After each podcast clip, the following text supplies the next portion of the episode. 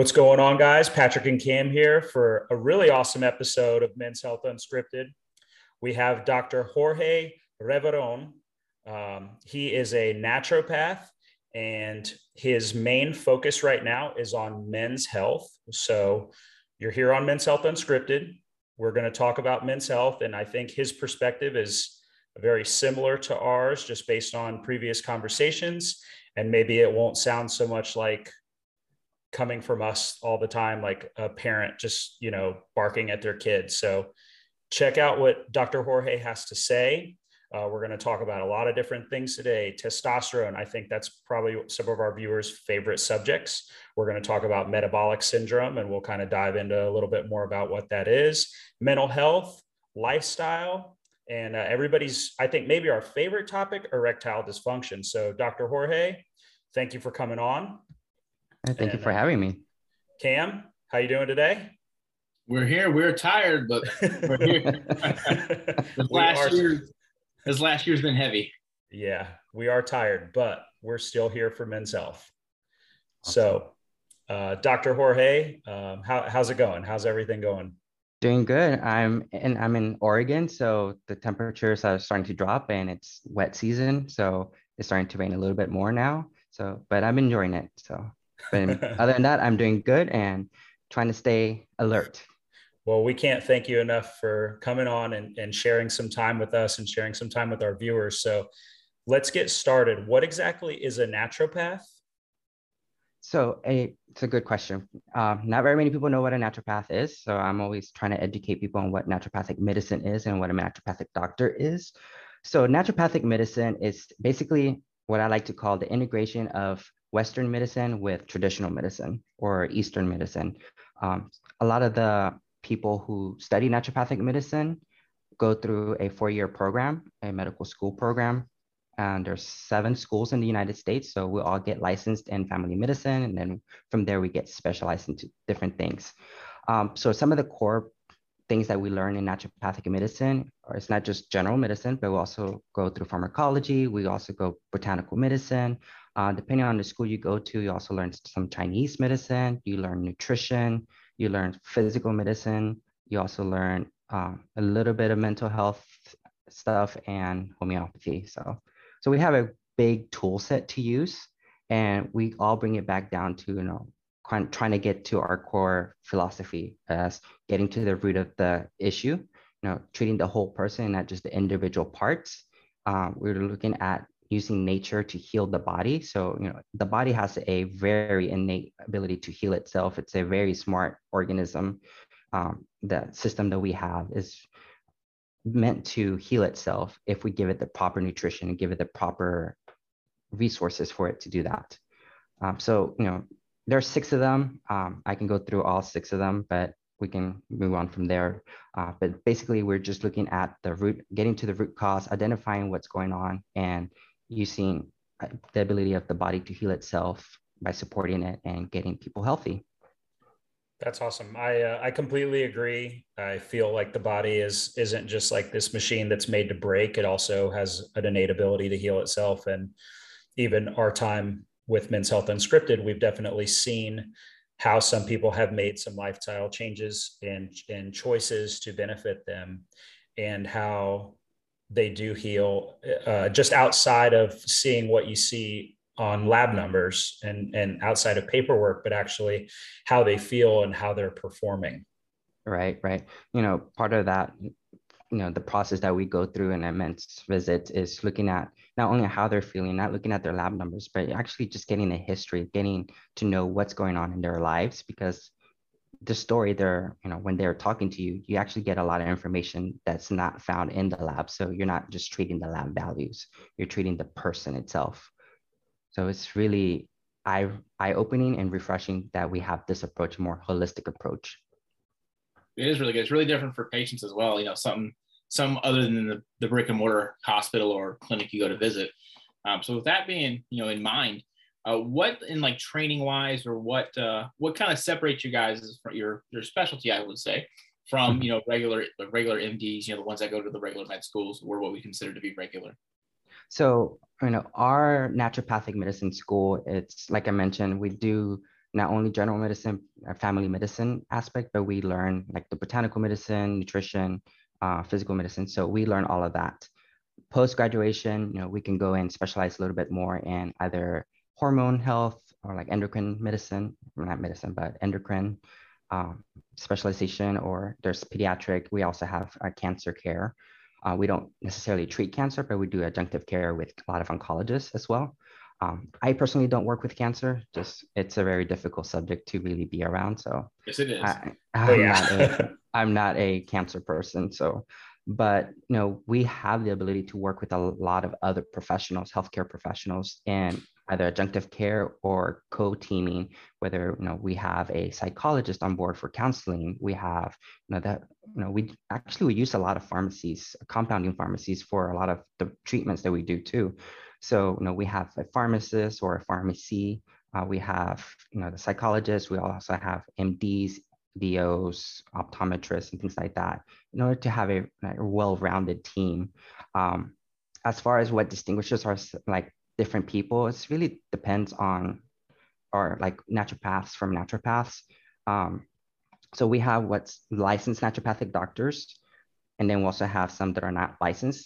So the licensed naturopathic doctors go through a four-year program that you know you go through an intensive, rigorous program of not only clinical medicine lectures and didactics and clinical, but um, you also have you know other additional studies that you have to do. Um, after that, you have to pass two board exams to be licensed in whatever state that you're in. Now we aren't we're not licensed in all states, but we do have some states that we're licensed in, such as Oregon, Arizona, Washington, California.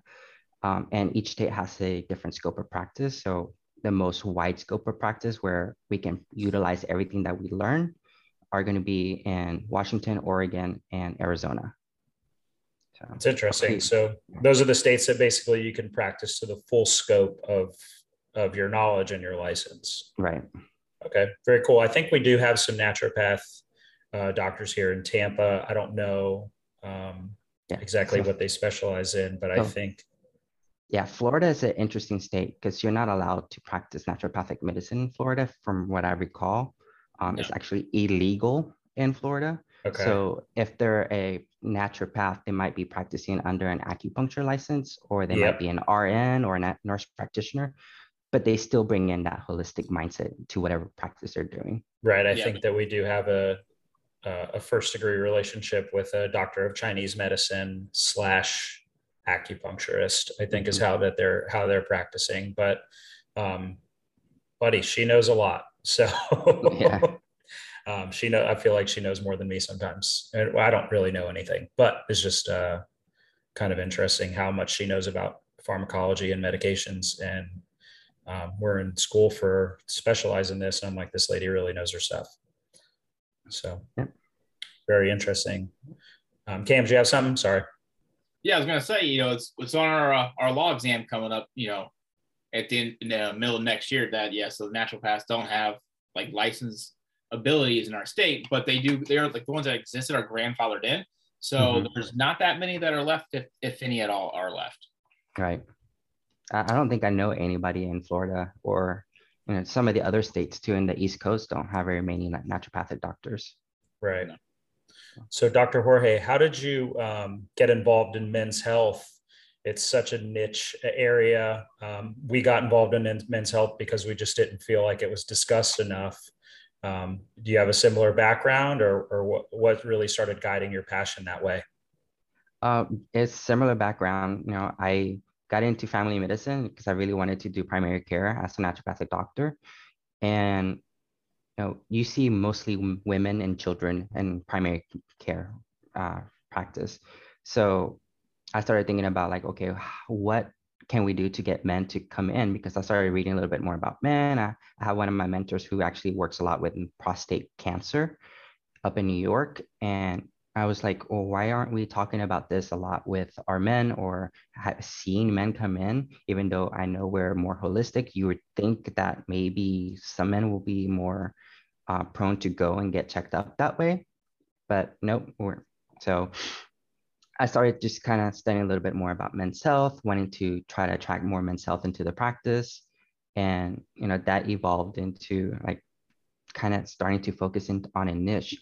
Um, and then what really hit the nail in the coffin for going this route i don't know if that's the correct term for that but it works. Uh, yeah. So um, what really set me on the path to men's health was my dad got a heart attack i wasn't there uh, but I know that you know if he would have done some checkups and things like that, then you know things could have been a little bit more preventative for him. Uh, but luckily, you know, my family was really open to some of the suggestions I was doing, so or suggesting for them to do at that time. And my dad got you know healthy again, um, I monitored some of his lab work just to kind of see like what's going on. I didn't order the labs. I didn't do any of that. And like he kept going to his doctors, but I just kind of kept an eye on them just to be able to be more of a patient advocate for him and his doctors. So, and I'm doing the same thing now with my grandfather. My grandfather came in from South America and you know he's having some health issues, but a lot of doctors don't want to address it or they're not addressing it in a way that I think they should be addressed so i'm just trying to practice a little bit more patient advocate with my family in the men side of my family. And you know that's basically how i just decided you know i'm going to stop doing mostly family practice and focus on men's health. And now i've been doing this for uh, the last probably six months or so just trying to focus a little bit more on men's health yeah, it's really interesting. My my father uh, and well, my whole fa- uh, dad's side of my family has a pretty significant history of heart disease, and that was kind of one of the reasons why I got into it. So I definitely share that with you. Um, and and uh, I know we kind of exchanged some emails, and heart disease is definitely one of those silent killers. You don't know you got it till you got it, right?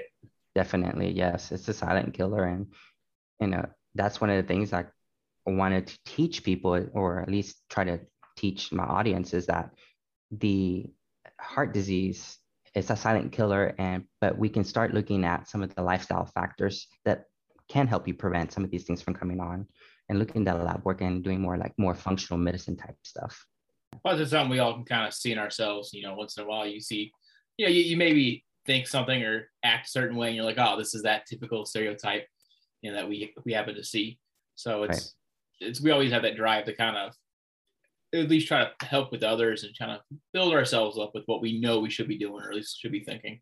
Right. Right. At the end of the day, I mean, we kind of have to be setting the example. Um, and so we don't necessarily, you know, as far as men's health unscripted goes, we don't ever tell anybody to subscribe to a certain lifestyle or diet, but we do give suggestions of things that we have found that do have good clinical data behind them. And um, you can take what you want and they might not work for everybody, but take the ones that you want and then leave the ones that you don't. And um, even if you're taking some of it, you're probably helping yourself feel a little bit better, doing a little bit better. But I did want to talk a little bit about metabolic syndrome. Um, this is something we, I don't think we've really talked, we've talked about in different kind of uh, areas, but we've never talked about the whole thing. So um, what exactly is metabolic syndrome? And then we'll get into the issues that that can lead to. So metabolic syndrome is a group of conditions that occur in people. Um, so it's going to be obesity or weight gain is going to be one of the signs that you're going to head towards metabolic syndrome. Um, high cholesterol so that's another one. Um, blood pressure issues are going to be another one. And it's just a cluster of conditions right? And then over time, you know, these things can lead to diabetes. It can lead to heart disease. It can lead to, you know, increased cancer risks. So it's one of the things, you know, we as naturopathic doctors, not just in men's health specifically, but also in just in general, we address lifestyle because we look at the whole body and how it functions. And metabolic syndrome is a very prominent thing that we are working with over and over and over again. Follow up question. Oh. so, well, I got, I got one. So going with that, um, my question with metabolic syndrome has always been like, is there any kind of qualifications or any kind of um, like what check marks are being hit to the point where it's now becoming its own condition? Because you know, you backtrack you know, 10 years ago or so, it wasn't grouped together in a certain like called metabolic syndrome. You know, you were getting it all individually. And I, you know, we all have seen it where the incidence of each one of these things is just kind of skyrocketing within the population.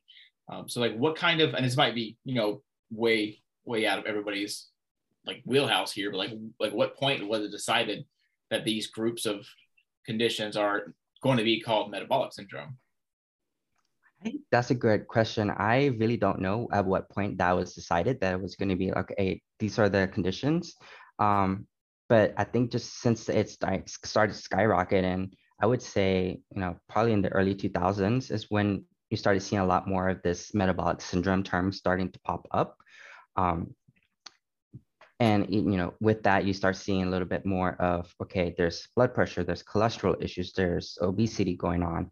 Um, all of these things, like you just mentioned, individually, they've been going on for a while, but I guess with more of the research and starting to see a little bit more what's going on, because such a high rate of it, then you know, they started looking at the factors that actually leads to diabetes. There's things that lead to heart disease and lead to cancer.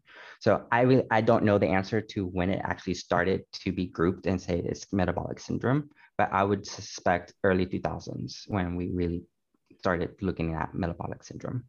Yeah, it's definitely one of those interesting things because you know even before we had this, people were getting these groups and would lead to the same thing. And you know, when you think about it theoretically, it all makes sense. You know, obesity kind of starts it up. You know, you're not being as active as you should. Your cholesterol is going to go up. Your you know blood pressure is going to rise. It's going to kind of cascade in a sense to it. Right. Um, so yeah, I think it definitely has got to be a certain point where they were like, oh, this is happening pretty often. There's got to be some kind of condition we can group this under and get more people the care they would need based on like what they're aiming towards. Um, so with that, like, is there a certain point or like a, some kind of marker that you're looking for towards the end that would kind of like predispose somebody like, oh, they're definitely aside from you know glucose monitoring, they're, they're heading towards diabetes and things like that. Mm-hmm. Is there a certain value that they hit, or is there a certain appearance you may look for? So definitely, we're looking at you know weight gain. Uh, we're looking at making sure that they're not getting too much weight. So that's the obesity aspect. Uh, we're looking at, for example, CRP, high sensitivity CRP for inflammatory markers and seeing if there's anything there for heart disease or starting of like that heart disease picture um, with just inflammation. Um, we're looking at not only hemoglobin A1C, but we're also looking at uh, fasting insulin and making sure those are within a functional level.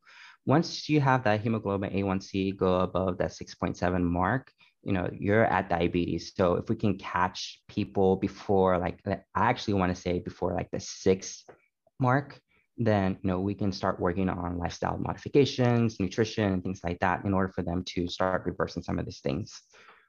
Um, other markers you want you know not only we're looking at the lipid panel so we're looking at ldl and hdl and triglycerides as for example some of those markers. Um, if we want to go into a little bit more in depth we can look at the ApoE and uh, small particle LDLs and things like that to see how advanced or how um, at, at, what stage they're in, basically. Um, and those are the main markers I look at, mainly because it's easy to order and it's not so costly costly for patients if they're paying out of pocket. So it's something that we can just easily order and look at and get some data Right. So I did want to clarify just um, to get away from the medical speak for a second. So the CRP is your C reactive protein, everybody. Um, that is kind of an indicator of inflammation. It can be an indicator of uh, an infection. It can be mm-hmm. an indicator that you're putting something that is potentially uh, allergic or inflammatory in your body. So I just wanted to clarify that. Um, but that's a really comprehensive, you know, great exp- explanation, Dr. Jorge. So What's going on, guys? Thank you for tuning into the podcast. I wanted to talk to you about our amazing affiliate partner, I'm Aware Test Kits. I'm Aware offers lab quality tests accompanied by physician verified results. Just order the test kit online, collect your sample, and mail it back. You'll receive your results in less than a week. The best part is no waiting in traffic getting to and from the doc or lab, and no waiting rooms full of people coughing and sneezing everywhere.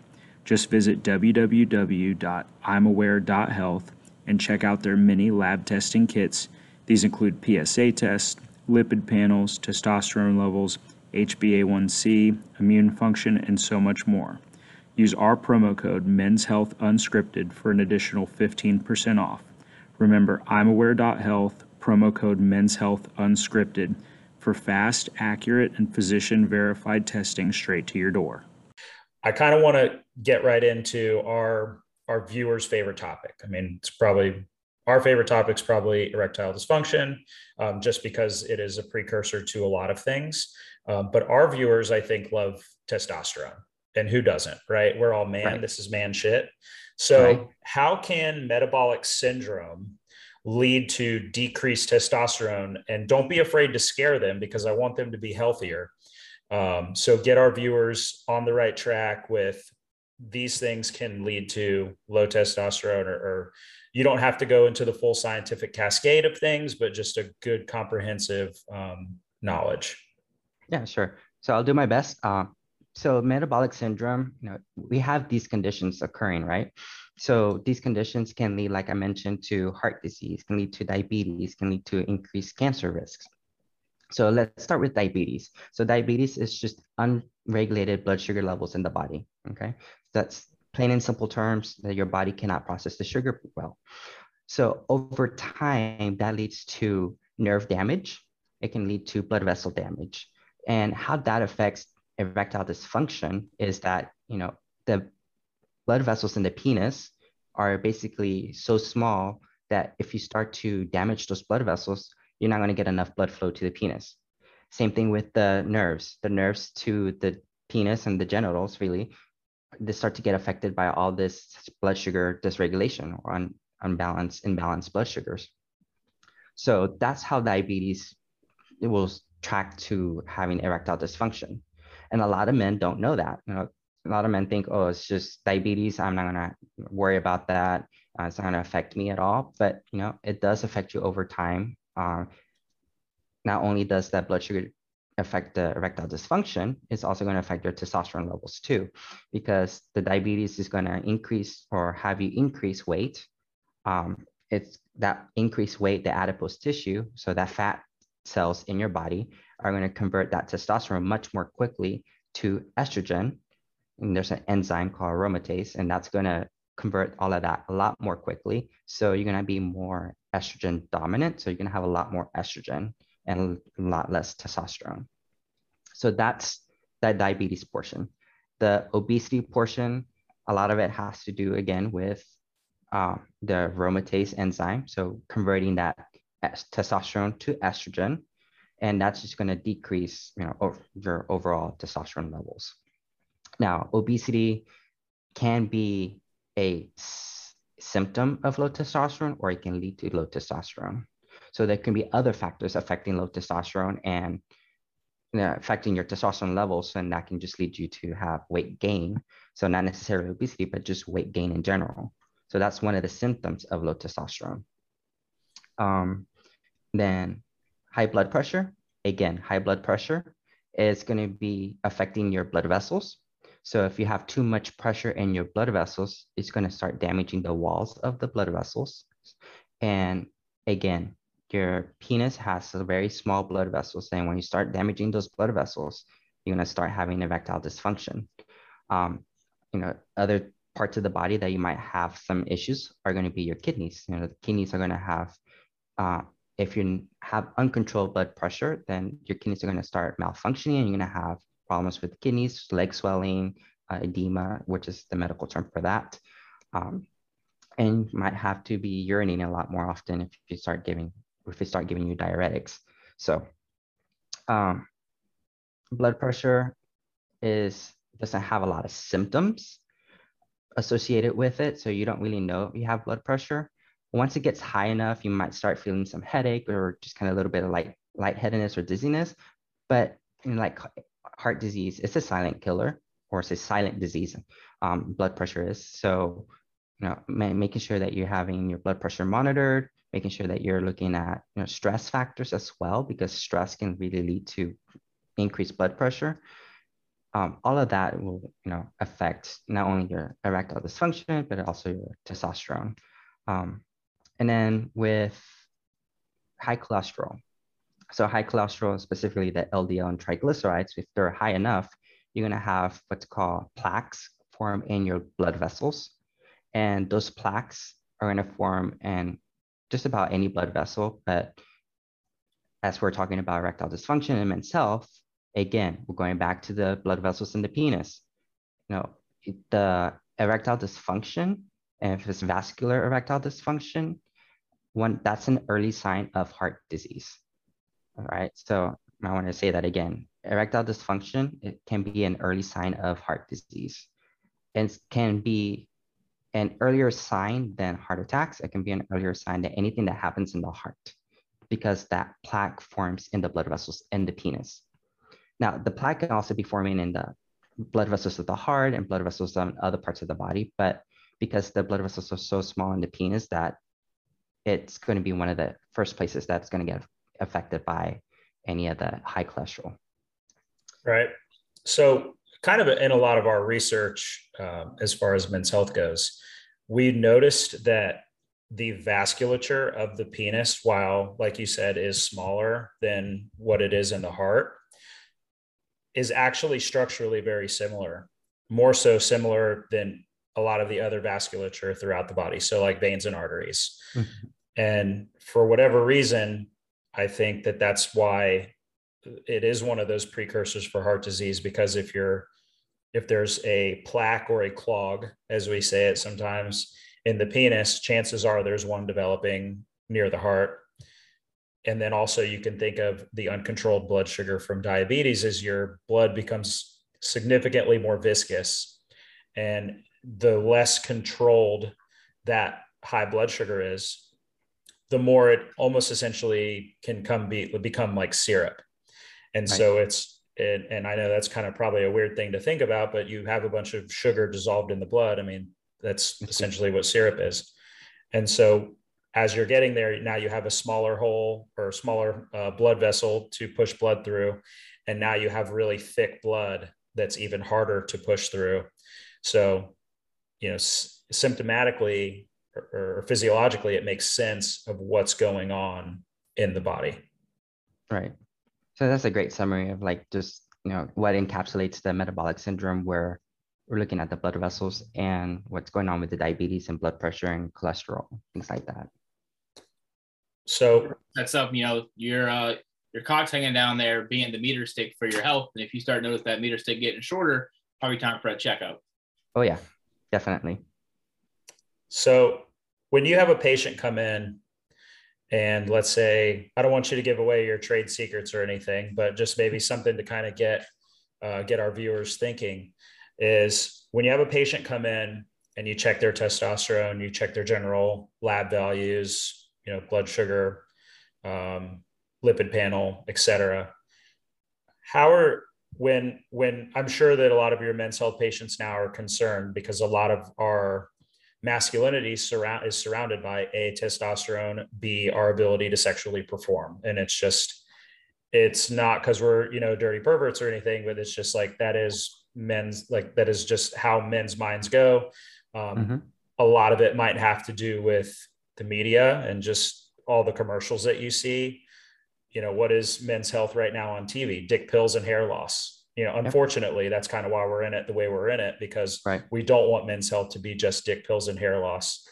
And so i guess i kind of got off track a little bit but when you have someone come in let's say they have a low testosterone value they have some of these metabolic factors what are some ways that you're helping them maybe improve that testosterone uh, short term potentially long term and a short term you can probably pharmacologic or pharmacologically replace it um, but long term get them back to maybe a, a, reasonable level without so much of the pharmacy if, if that's possible. So that is a i wouldn't say it's a hard thing to do because a lot of men are stubborn. You know we don't tend to follow a lot of orders and there's very you know there's some men that do that and there's some that don't.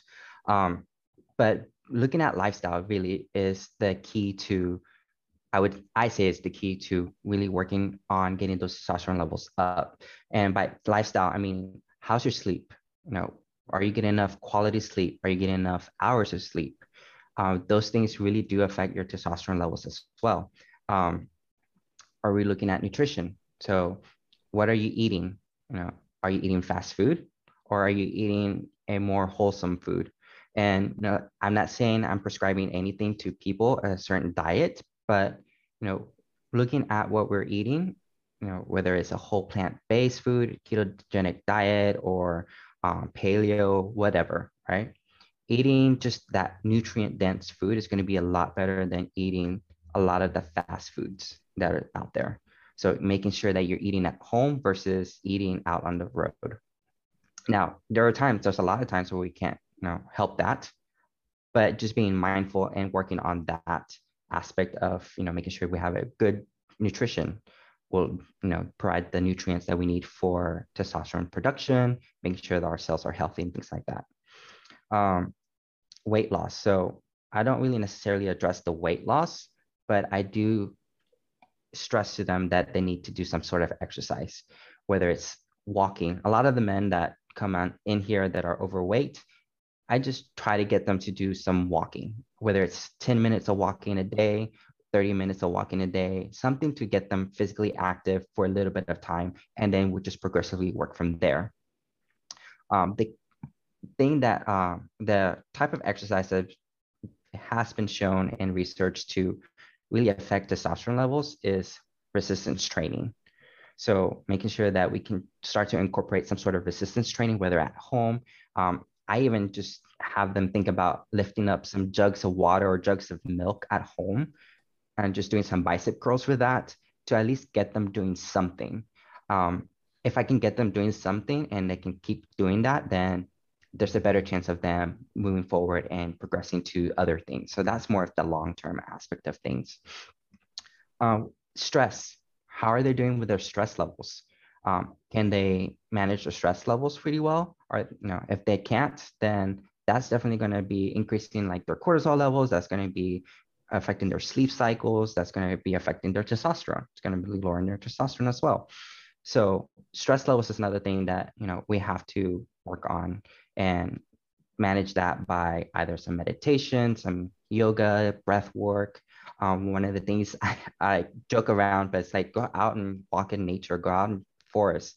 There's a um, Japanese, uh, trying to remember the name of it, but it's a Japanese practice of going, it's called forest bathing and you just basically go out into the forest and just walk. And you know if you go and look at some of that research you know it helps decrease your blood pressure it helps increase your immune function it helps decrease your stress levels. Um, uh, i can't remember the name of it it's the japanese forest bathing so um, and then mental health are we addressing some of the trauma issues you know if we have some sort of mental trauma then that's also going to not necessarily affect testosterone levels but just affect our overall health you know, depression is a big thing right now. Um, especially after the quarantine, the pandemic, a lot of people have been isolated without a lot of that uh, communal aspect. That's going to affect our mental health. And that can, you know, over time also decrease testosterone or the low testosterone already have can lead to some of this um, the depression, anxiety, and things like that. Um, vitamin D will also affect testosterone. So we want to make sure that we're looking at vitamin D levels. Um, I'm just thinking about that because it's just got really dark outside in, in Oregon and above a certain line, you know, we don't get enough vitamin D levels. So vitamin D is needed for not only immune function, mental health, but also testosterone levels. Um, and then environmental factors. Um, the environmental factors we're looking at, or I'm looking at, is you know, are you eating out of plastic or heated plastic and styrofoam? Uh, what kind of deodorants are you using or any other cosmetic hygiene products that you're using? Um, shampoos and things like that. Cleaners, what else? And like things that are chemical based that are around you, what are they doing to your body? So a lot of them release what we call endocrine disrupting chemicals, like phthalates and bisphenol A, which was a big one that was mentioned a while back. Uh, those basically can either be estrogenic, meaning that they increase your estrogen levels in your body, or they can block your testosterone production, or the big one that you know more, more people are starting to see is um, abnormal sperm production. You know, it's affecting your sperm, so that's leading to a lot of male infertility. So, yeah, there's a lot of things that I look at and try to work on patients with and lifestyle in order to get to that point where, yes, okay, now we can start with testosterone or we can start with Um, I like to use ashwagandha a lot as well because ashwagandha not only works with stress, but it also helps a little bit with that testosterone production uh, and sperm. And then, you know, we'll supplement as needed. We'll do some pharmaceutical as needed, such as the testosterone uh, uh, injections are one of the big ones that I use.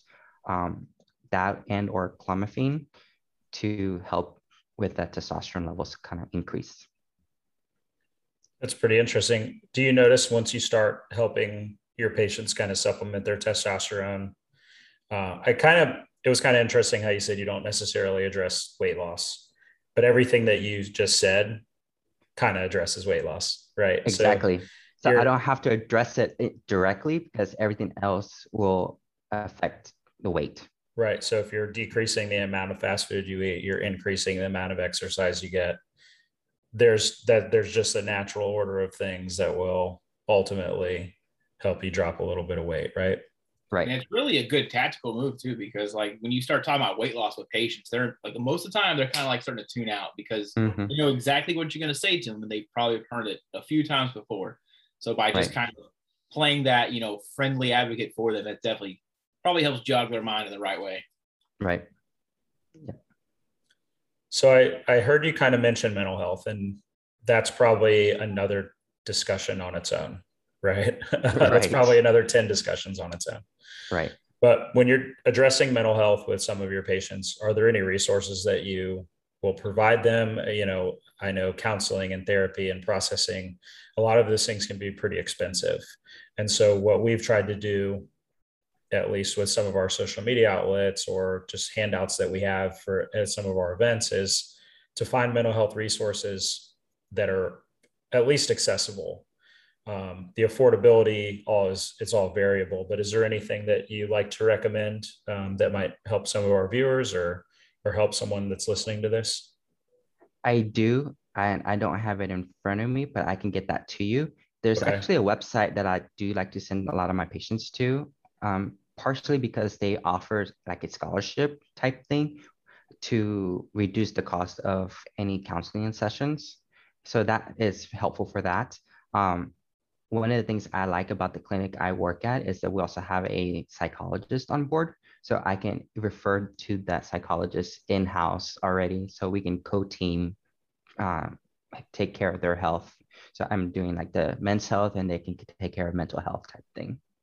That's awesome. It, it is, you know, it's unfortunate because insurance will pay out for a lot of things, but it's almost like still until I think insurance companies and other healthcare professionals get on board with how important mental health is. I don't, you know, really see it making a, ton of strides um, until people are able to, instead of going to a mental health professional and just saying, oh, you're depressed, take this, actually be able to go through, process the underlying issues of depression, anxiety, yeah, et cetera. Right. And I mean, like, I'll sit here and listen. So I'm actually, I'm in my office visits, I tend to go over time because I like to listen to the patient tell their story and I like to educate the patient. So I tend to go over time, but in just even in that process of listening to the patient, and the office visits can last about 45 minutes to 60 minutes with us. Um, that in itself can be a healing aspect of their treatment plan, um, whether it's mental health or any other component of their health. You know, just being able to be heard is healing in itself. Sure, that's really important. Um, I was actually going to ask you about that. I mean, whenever I see a doc, like when we're in the hospital or something, Cam, I'm sure you'll agree with this. I mean, that guy or, or, gal is like in and out of that room before you even know it. And it's like, how did you even get anything done? Mm-hmm. Yeah. I mean, that's, you know, part of what, know, we were taught in school, you know, it's just to take your time with your patient and make sure that you get the, a good history of the patient and what's going on. And really that takes about 45 to 60 minutes to really get a good history of what's going on. You know, I don't know how doctors do it and we're five ten minutes and that's it and okay say that that's your diagnosis but no we're looking like i said we're looking to figure out what is the root cause of things that are going on in that person in that individual and so a lot of it's very individualistic medicine. So we're looking at every individual and seeing okay what is going on with you and what contributed to what, your health? And how can we overcome these obstacles to get you healthy again? And that's something that takes on a personal drive as well because it's uh that's not something we're really kind of taught in school as well. Like we're, we're taught you know treat the patient as a whole but mm-hmm. it's still very you know 10 minute appointment kind of based kind of situation so as students we definitely get this opportunity as we're doing you know rotations with various health groups and organizations where we're not paid for our time there so we can kind of spend a little bit more time talking to patients um, hearing their kind of sides of things you may catch you know they somehow you know, a patient I had somehow got a hold of an inhaler that wasn't like wasn't for him. It was like duplication of therapy, and mm-hmm. just talking to the guy, you know, going over time, but talking to him, you know, his friend had you know committed suicide, and the, the daughter gave it to him, and you know, a little bit more emotional backstory to his to his conditions. Um, so you kind of help draw that out. Where if you were just doing the regular, you know, thirty minute appointment, you wouldn't have got all that. You would have just seen a medication on his list. Right, and you know, kind of looking at that situation, for example, you know, knowing a little bit of the Chinese medicine in our, you know, our studies, you know, you can look at, okay, someone's processing grief. You know, what are some of the symptoms that you might see with grief? You know, you can see some of the chest illnesses, for example, come out from processing grief. And that's more in the Chinese medicine aspect of things. So it's really cool that, you know, if you have some of this knowledge and you actually take time to sit with the patient, then you can start putting pieces together and like, hey, you know this person needs this and this person needs you know help in this way not just oh here's your prescription here's you know your diagnosis and that's it yeah dr jorge it seems like you're that approach and while you know some docs or insurance companies might be like well to hell with that um, you're actually building trust with your patients so there's probably a much higher likelihood they'll at least listen to you because I feel like if you come into a room as a healthcare professional, I mean, I had a conversation with a guy today for 15 minutes and it probably only needed to be, it was two questions. Like, mm-hmm. You know, how much insulin are you using at home, buddy? Like I could have just done that and then left. And, um, but I started talking to him, asking him some questions, shot the shit with him a little bit, took about 15 minutes, but you know, you notice that people will start to trust you more and they'll listen to what you have to say so all your your you know advice and clinical knowledge will go so much further rather than going into a room. You have 11 minutes to get your point across and then you're gone. And then you're really probably hard to get a hold of, right? But um, I think all those things really have kind of made patients lose trust in their healthcare providers sometimes. So it's it's interesting to see that the naturopathic holistic approach is definitely adhering to hey let's take care of our patients let's give them time because if they feel like they're getting their story out they're getting maybe some reasoning and sometimes talking helps you think through things and maybe they can talk out an issue and say oh well that actually makes sense or doesn't make sense this is why mm-hmm. i should probably make a change rather than the what do they call it uh, in school cam like the paternal the paternal teaching method where you're basically like wagging your finger at someone telling them yeah. to change yeah, I think that's exactly what it's called. Um, right.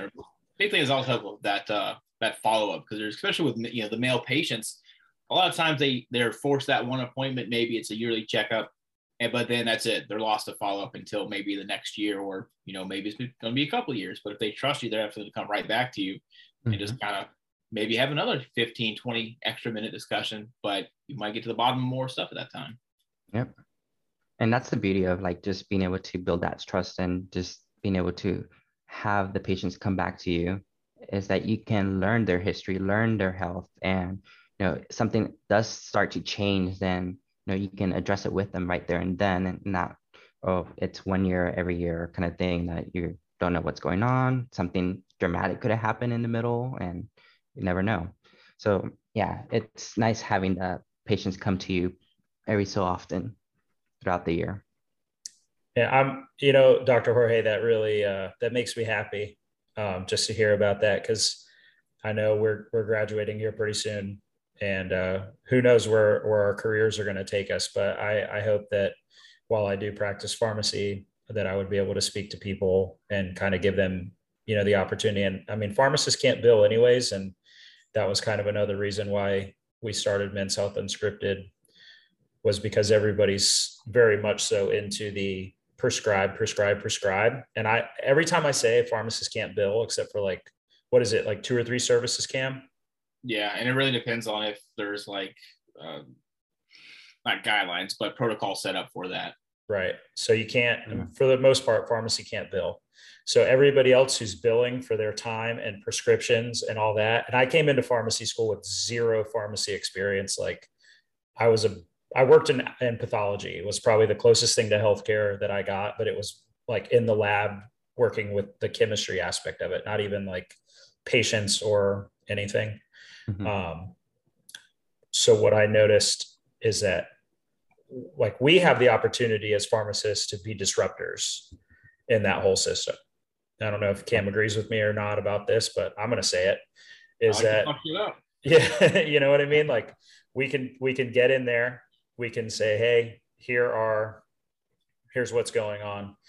You know, it's a good way to identify polypharmacy, duplicate prescriptions, and really kind of, I think the pharmacist uh, feels like you know maybe one of those people that can help get people down to a reasonable amount of medications and to actually save their patients money on their overall healthcare costs by not having so many duplicate meds or even helping them reduce their usage or even get off it i mean we've talked to some pharmacists that have helped reverse people's diabetes have helped reverse people's awesome uh, hypertension um, just by slowly titrating down, also working with a physician or another medical professional like yourself that has that broad spectrum knowledge and taking it down to, you know, we've heard stories of people that were insulin dependent no longer needing insulin, no, not even needing metformin or anything like that. So I feel like that's such an incredible thing that, you know, that's something that we would definitely like to pursue as our, or at least I would as my career advances. Yeah, that's awesome. And you know, talking about polypharmacy, like a lot of men don't know what they're taking medicines for. So having someone like you to kind of be able to bring up that issue, like, oh, you're taking so many medications, let's try to bring you off of these medications would be great. You know, having that adjunctive care or co-teaming with the patients, it's great and that's really needed. So I don't mean to interrupt, but uh, Dr. Jorge sent us in the chat. I'm going to post this in the uh, in the bio as well when we post this um, podcast. So it's openpathcollective.org. That is the mental health resource that he was discussing. Is that correct, Dr. Jorge? Correct. Okay, so we will get that posted. Um, and so the information we kind of discussed it a little bit. And uh, so as we wind down, um, I kind of want to address. We've kind of talked about it a little bit already. It's our favorite topic. Guys, here at Men's Health Unscripted, nothing brings us more joy than helping men improve their confidence and ignite the fire within their relationships. This is why we partnered with the Phoenix Pro to get you rock hard. No matter if you're struggling with ED or just want to up your game in the bedroom, the Phoenix Pro offers a pain and side effect free solution for your manhood that uses acoustic wave therapy to get you to perform at your best below the belt. The Phoenix Pro is an at home medical grade, FDA recognized device endorsed by physicians to strengthen and enhance the blood vessels in the penis. This technology is over a decade old, but has been expensive and difficult to access. Go to rockhardscience.com slash mhunscripted for more information and use our promo code unscripted for $900 off the Phoenix Pro total package, which includes the device, consultation with a medical professional, a customized medical treatment plan for your goals, $500 off additional in clinic treatments, a blue light vitality vacuum pump, some nitric oxide supplements for a little extra boost, and a journal to track your progress. Remember www.rockhardscience.com slash mhunscripted, promo code unscripted, and claim your true vitality. Um, so erectile dysfunction, you mentioned uh, in our, our emails to kind of prepare for this podcast that there are three general causes, and we already kind of addressed one, the um, mm-hmm. the physical, right? So right.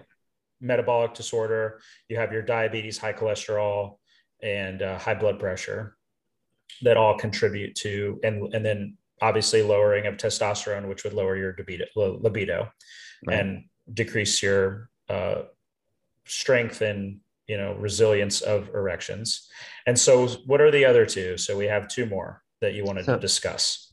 So the other two are neurogenic so something to do with the nervous system affecting your, erect, your erections and this can be from some sort of injury to the spinal cord or a common one would be the prostate surgeries where they remove the prostate due to like uh, BPH, the benign prostate hyperplasia or enlarged prostate. Um, or prostate cancer when they remove the prostate for prostate cancer. Um, the nerves that go into the penis, into that area, is going to be really close to the prostate, so they can be easily damaged through surgery. So that's another reason why you might have erectile dysfunction. Um, there's, it's really difficult to improve that one, if at all, um, because it's just damaged nerves, and nerves really don't regenerate unless you know, there's some pieces of it still together. Um, and then the last one is psychosomatic. So a lot of it has to do with stress. You know, stress can decrease your erectile function. And really, so it's gonna you know increase decrease your strength of it. It's gonna decrease your ability to orgasm. It's gonna decrease your ability to just maintain that erection. Um, other things that will do that, you know, we talked about trauma. We talked about, well, we haven't talked about this one, but porn addiction it's a big one too nowadays because you know it's so easily accessible and a lot of people or a lot of men i should say um, will be watching porn and masturbating to that and that over time can change your brain chemistry to the point where like you don't feel satisfied unless you're doing that or watching porn and then you can't perform you have issues performing. So um, that's that psychosomatic aspect of things too. So uh, depression, another one, so the mental health aspect um, is just going to decrease your erections or the erection function just because, you know, you can't enjoy the sensation because you're depressed, you know, you don't have the motivation for it and things like that. So, so those are the two other ones that I was, you know, wanting to make sure I mentioned. We're happy you did. And honestly, Cam, the porn thing keeps coming up, man. It's a real problem. Oh, it's in like every every podcast. wow, you know, it's, it's, I don't want to say it's funny. I don't mean to laugh, funny. but it's just it's how much it is actually showing up on our podcast, and it. um So the porn addiction thing actually started with a couple of nurse friends of mine here. The regular listeners might know this, but one of one of my nurse buddies was like, "Hey, I, I think I was in my second year of pharmacy schools, end of second year." And so she said, Hey, you know, we've got some patients that are healthy guys, lab values look great, normal, you would think 25, 27 year old guys, and they're coming in asking for ED meds. And she's like, Look into that. And so we, I'm like, I don't know, you know, I barely know anything. Um, and so what what we found out is another nurse friend of mine came and said the same thing. She's like, you should look into this. Like when you're starting your men's health thing, this is probably a significant issue. Then I heard about it on the radio one morning and I was like, this is a real, it's a real problem. Talked to Cam about it. We had um, a guy named Bill Renshaw come on our podcast and he's actually uh, a porn addict, a porn addict in recovery and gave us the whole reasoning behind all of it. Um, and it has just continued to spiral. And we talk to health professionals, and they keep, you know, it just keeps coming up. So it's uh, guys, stop watching porn. It's a real problem. Like, be there with your guy or your lady or you know whatever. Like, be there present with your lover. Um, it, it's not about porn. Those are actors and actresses that they're they're paid to do that job. They're not real. I mean, they're real people. Yeah, the real, real people. people. The real people. Sorry. they're being paid for the act. Sure. They're um, they're paid to engage in an act, and it's um, it's exaggerated. Like you know, what what actually like real intimacy is is not what porn is, and I think that people are becoming so desensitized to um, pornography and seeing like you see one thing and then you have to upgrade that and like oh now i need this. And then like the next thing you know it's like everybody's dressed up like a horse or a unicorn and like there's all this crazy stuff going on. All um, these crazy kinks.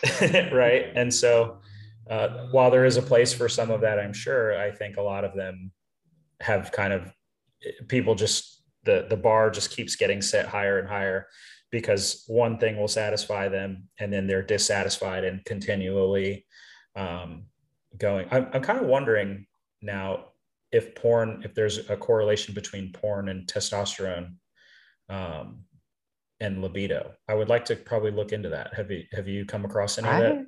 I've not really thought about that, but I'm pretty sure that there might be some studies on it, um, or someone might be thinking about doing a study on that. So that would be a great study to do and see how that affects testosterone and libido.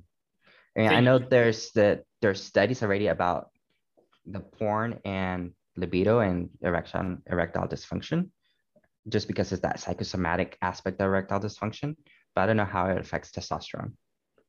I think you could probably like theoretically probably cascade and you know into itself because as you start to get like dysfunction, you know your mental health is going to decline with that, your self worth and value, what you hold, and that leads to you know the gaining the weight, the obesity, and it kind of just cascades into itself. Yep. Definitely, there's definitely a connection. Yep. well dr jorge this was um, an absolute pleasure we'll have to do it again soon Definitely. I'll Maybe- be glad to have you come back and talk some more. yeah maybe we can uh, we'll figure out something we can definitely like hone in on and specialize we hit a lot of broad topics today um, but all very good. And it was nice like hopefully our listeners um, will realize that it's not just us yelling at them to get healthier and to go exercise and stop eating fast food and all that good stuff. But you know there's other health professionals out there that care and um, are kind of going for the whole holistic re- approach rather than just saying here's your uh, blood pressure med and here's your diabetes med and get the hell out of here right? Yep. Oh yeah, it's Mm. definitely a great opportunity because you know on the East Coast, you know we don't have you know neuropaths out here. We don't have that that license, that person to talk to for that particular background. So it's definitely should hopefully open up everybody's eyes on this side of the country that there are other health professionals that may not be in your state or in your city, depending on regulations. That there might be other options if you you know you move around, you travel. So Move around. Yeah, I mean, like, you know, I'm uh, there might not be naturopaths in your side of this country on the East Coast side, but there are other doctors that are practicing a little bit more functionally. So functional medicine or integrated medicine that can help you. yeah. Dr garcia one of our mentors at, at uh, the college of pharmacy uh, she just got her functional medicine practitioner license so i think we're going to talk to her a little bit on here soon. That should be fun. Um, yeah she's she's amazing as well. Um, but yeah so I, I know that the naturopath and kind of functional medicine does kind of coincide quite a bit so it'd be interesting to see uh, I, I like getting different perspectives from different people and different disciplines because you know it really kind of you know the old classic physician um, md do kind of thing s- sometimes it just doesn't work for somebody but to have somebody like dr jorge that'll take the time to talk to you get down to the root cause that works i feel like that would work for a lot more people if if uh, that option was much more readily available Yep. Oh, we could I agree. difference. So dr jorge absolute pleasure we'll have to do it again soon we'll uh we'll hit you up on email and um, when when some free time opens up and we'll, let's hone in on something really interesting to talk about Sounds good. Look forward to it. all right take it easy All right, you too. Take it easy. Thank Have you. a great night. You too.